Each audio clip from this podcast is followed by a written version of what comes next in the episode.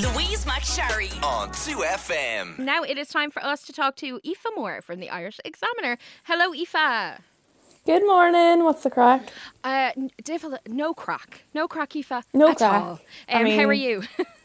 I'm grand. I've no crack either, but we're getting there. We might see, we might see some restrictions lifted next week. So okay, we're tell me, there. talk to me. I'm gonna like suck this up. Like I don't know what the expression is. Someone who really Okay, needs so it.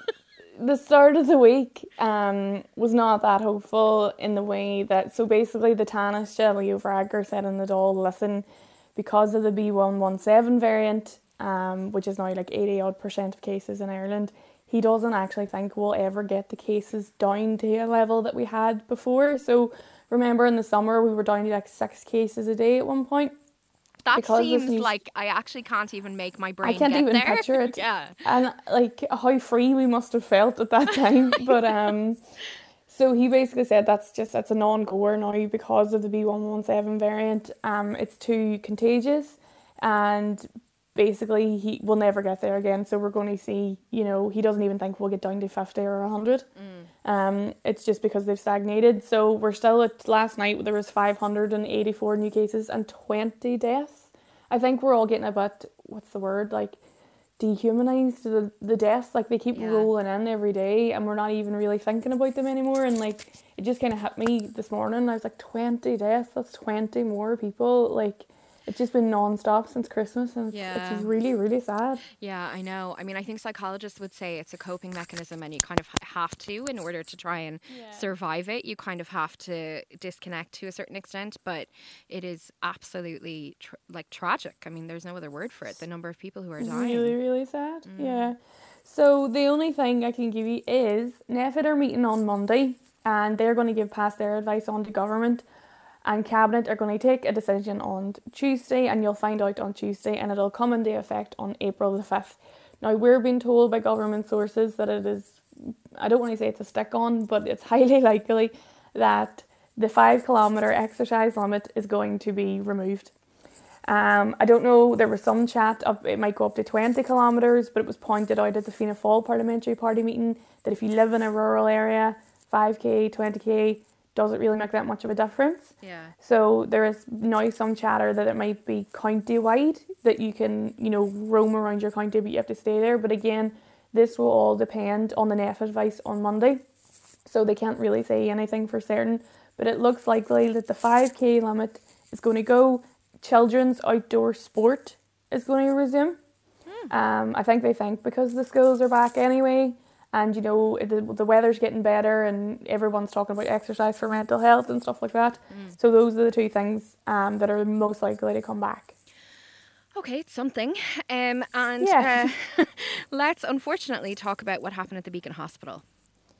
Yeah, so I just I heard you talking about it there just before um we came on. So for anyone who hasn't heard about it, basically the Beacon Hospital, which is a private hospital, had a num they're giving out vaccines, they're part of the vaccine distribution for Dublin. They had a number of vaccines that were left over at the end of the day and you know, they obviously you don't want to dump the vaccines. However, what happened was that the private hospital, the Beacon, the chair phoned a private school and vaccinated 20 of the teachers who go to that private school and his children attend that school. So this is not the plan for leftover vaccines by any means whatsoever. There should not be private hospitals giving out leftover vaccines to private school teachers. We know that there are cancer patients in the beacon who have not got the vaccine. You know, so this just basically unleashed a world of fury. Um, yesterday, you know, people are saying, you know, it's totally unacceptable. They're calling for this man in the beacon to resign.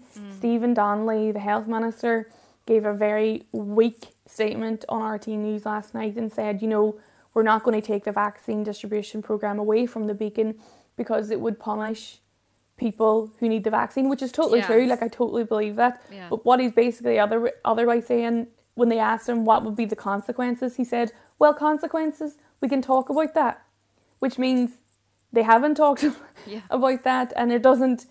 And the thing is, if people think they can get away with it, it will happen again because they'll look and see, well, nothing really happened to the beacon. Yeah, so I, why what, not? What are they supposed to do with leftover vaccines? So basically, the plan is there's like a, a roster kind of thing. So mm. every um, every hospital, every distribution center are, are told how many vaccines they're going to get and how many. They basically said the thing with the beacon was that people had double booked and that there was over 200 no shows. So they liaised with the HSE, and the majority of the excess vaccines were used for HSE staff who were redirected to the hospital in the afternoon. They said then late then on Tuesday there was 20 leftover vaccines. However, you know, the sequencing is not the sequencing guidelines is not find teachers from your kids' school yeah. and vaccinate them. The other thing was the school was 13 kilometres away from the hospital. The hospital's in Tallaght, so there was food banks, old folks' homes, a special needs school, all closer to that hospital it's than just, this private school. What on what planet did this person think they were going to get away with this? Like 20 teachers. Do you think those teachers aren't going to turn around to their families and be like, I got vaccinated? Like, obviously I, they are. And there's going to be someone in that group who's going to be like, hang on a second, that's not right. Like, people's pique is at an all time high. So people are looking for reasons to be annoyed. Like, that was always going to get out. Like, it is so. It just, and it insane. also, like, even if you don't think, even if you think in yourself you're doing the right thing, just take a step back and look at the optics of it. A private hospital seeking out the teachers in the fourth most expensive school in the country to give those teachers vaccines when it's literally a hospital where there are people with cancer. It's, it's it boggles it boggles my uh, mind, yeah. and rightly everyone is very very annoyed about it as they should be. yeah, I mean, there's nothing more to say. It's it's ridiculous, absolutely ridiculous. Um, okay, we finally have a mandatory hotel quarantine regime. We do. she do. Says, we have ma- questioning. We, ha- I know. Mandatory quarantine is here. The people have arrived. They're locked in their rooms. We did it. so basically, the first guests have arrived. They're staying in the Crowne Plaza Hotel in Santry. Um, they arrive, you know, they were escorted onto a coach um, with security guards on Friday. There was a bit of a hoo ha on Friday, to be honest. Um, there was one woman who got into a bit of like a she must like she got a bit frantic.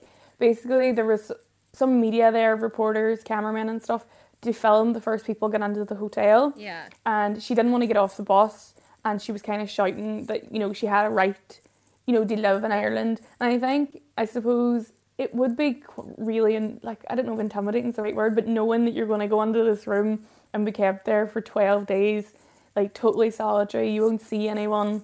You're only allowed out for like a certain time of day to you know do a bit of exercise. So I think like the woman got a bit upset, yeah. which I think is totally normal. Like you hear about people in New Zealand and Australia like running around their hotel rooms, like trying to do exercise and stuff, and like yeah. staring out the window for hours. on Yeah, well, like I mean, th- here's the thing: like it's not ideal, um, which is why I'm not going to Australia anytime soon. Like you know, you yeah. have a choice in the matter. Um, you know, mm-hmm. you can come, and if you come, you have to follow the rules, and that's just it. So it's up to every individual to assess whether or not that's something they can handle. That doesn't mean I'm not sympathetic, and I fully appreciate yeah. that. You know, when you get to the reality of the situation, and I'm sure press make the whole thing a lot more feel a lot mm. Mm-hmm. bigger and a lot more intimidating. But like, you know, I'm just so glad that this has finally happened because I think the it was thing a really for me. Yeah. The thing for me was like the woman on the bus had already paid almost nineteen hundred euro, you know, for twelve days, and I was like, no matter how frightened I was, I'm not wasting nineteen hundred euro. I'd be getting into that hotel room and I'd be getting my money's worth. I, you know, I believe that, Aoife. I believe that about you. Okay, let's talk about the plans that are underway for Ireland's first mother and baby health, mental health unit. This is actually really good yes. news. This is really good news. So yeah, this was planned four years ago. Um, it was re- uh, recommended four years ago, but obviously with COVID and everything else, um, it's been delayed. But basically, it's a new inpatient unit, and it'll be in St Vincent's University Hospital in Dublin and it'll accommodate women experiencing severe mental health difficulties during their pregnancy or after their birth of their child. So, currently, if a woman has mental health issues and she's pregnant or just after having a baby, she's admitted to a general psychiatric ward and they can't keep the baby with them for yeah. obvious reasons. So this would mean that the mothers are able to stay with their babies. Yeah. Um, in this usually in the same room, and that uh, for the time that they're in the specialist it's, unit, and basically it's just much better oh, for everyone. It's so important because I know that there are situations where it has to be weighed up whether or not the benefit of being in the treatment outweighs the uh, like kind of sense of loss or the grief that the woman is feeling from being away from their child. Like, you yeah. know, it's it's. I think it's absolutely essential, and I'm so glad to hear that this is happening. Um, now let's talk about New Zealand because they did something really great this week. But we could say again. that every week. Yeah, exactly. again. All right, New Zealand.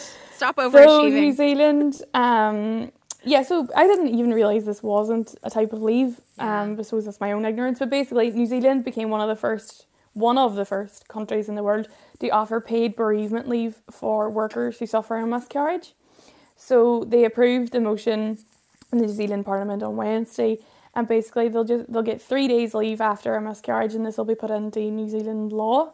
And um, I was yeah reading about this, and it's three days in New Zealand. It's six weeks in India. India is the only other country that has it, and it's six weeks. So three days is quite different from six weeks, but three days is better than no days. You would argue. Mm. So um, basically, they've brought this law in, and the Labour MP who brought it in said she hoped that they would be an example to the world. And I know I've seen even on my own social media politicians, female politicians from Fine Gael and Fianna Fáil mm. and Sinn Féin and Labour all saying, you know, this is something Ireland could adopt. Mm. So, you know, when you seem to have, you know, cross party support for stuff like this and there's a wee bit of pressure because everybody wants to be like New Zealand, you would hope that eventually, you know, it's something that we could bring in here. And as, you know, I keep harping on, like I said this last week as well, but only when we get more female politicians will we see laws like this starting to change in Ireland because you need that voice at the table to make the case for it. Yeah, it's brilliant news though. Well done New Zealand and well done India. That's really good. I know. Um okay, it is the um starting point for a thousand memes. Let's talk about the Suez Canal. so many memes. So many like, memes. I'm so proud of everyone because they're all so funny. it reminds me, if anyone hasn't seen the picture of the Suez Canal, um, it reminds me of me trying to parallel park. but it is um, a big boat. It is a shipping uh, container boat. It's um, it's probably got a. It's probably got a. It's massive. Like I, I uh, until I saw the picture, I couldn't understand this like the size of it. It is huge. And it's been stuck now for five days. Um, and basically, the Suez Canal for us non-shipping folk is this main thoroughfare that you know con- container ships use to for global trade. So basically, loads and loads of the world's global trade goes through this canal. A canal to me sounds so narrow, but it's not. But this Japanese ship is stuck, and you know there's like I think over a billion euro, billions of euros worth of product and ship stuff that needs to be shipped on the boat. It's caught in like it seems to be like a sand dune, um, and they have they've sent like a like a tractor, one solitary tractor to try and pull the sand away from the edge of the canal to get the boat out. It's not working. I'm no shipping expert, but have we considered two tractors? Yeah. Because we're laughing, but like obviously yeah. this is like huge. It's caused huge it's caused massive issues. So basically, like the ship that's stuck has nearly seven billion euro seven billion euro worth of stuff on it, but also seven tankers that are carrying liquefied natural gas have to had to be diverted yesterday. So everyone now who usually uses it is being diverted around the Cape of Good Hope, basically around Africa um, so there's been 16, yesterday there were 16 vessels carrying liquefied natural gas um, supposed to go through the Suez Canal, now it has to go up around it. And basically, we're all laughing about it now, but they're saying trade wise, we are going to start to see shortages of stuff yeah. in the next couple of weeks because it's taken these ships longer and longer yeah, to get to their destination. 12 extra days Um, mm-hmm. It's yeah, it's not great, but the picture is very funny. Um, it's nice. It's a nice distraction for yeah, everyone. Look, like everyone it. seems really into the the, sh- the boat and the canal. And very quickly before I let you go, uh, Joe Biden said something about the Irish and the Brits this week, and everybody got very excited. Yeah, I mean, so Joe Biden talks about being Irish all the time, and anyone who has ever met American people who are Irish knows that this is pretty pretty common. But he gave his first press conference um, during the week. Know, he'd been getting a lot of grief from the American press because he hadn't had a full press conference um, as president yet. Mm. So this was his first one. And he was talking about immigration and, you know, the issues that they're having, both the undocumented in America and the people coming over the border from Mexico, Guatemala, and places like that. So he was talking about immigration and he said that his great grandfather got on a coffin ship in the Irish Sea. That's the wrong side of Ireland. So what direction were they going in? yeah, unless they went to England first. Oh, Maybe they did. I don't know. Sure, look, all and the seas are Irish around us, you know. Ex- exactly. So, and then he said that his granddad got on this coffin ship because of what the Brits had been doing. I actually have we a have... clip here, Aoife, so we can listen. Okay. When my great grandfather got in a coffin ship in the Irish Sea, expectation was was he was he going to live long enough on that ship to get to the United States of America? But they left because of what the Brits had been doing. They were in real, real trouble. They didn't want to leave, but they had no choice. So you got we can't I can't guarantee we're going to solve everything, but I can guarantee we can make everything better. So, there you go. I mean, he's not wrong either. well, he's mostly mostly not wrong. yeah, I mean, people obviously didn't want to leave and were forced to leave because of destitution, yeah. poverty, and famine.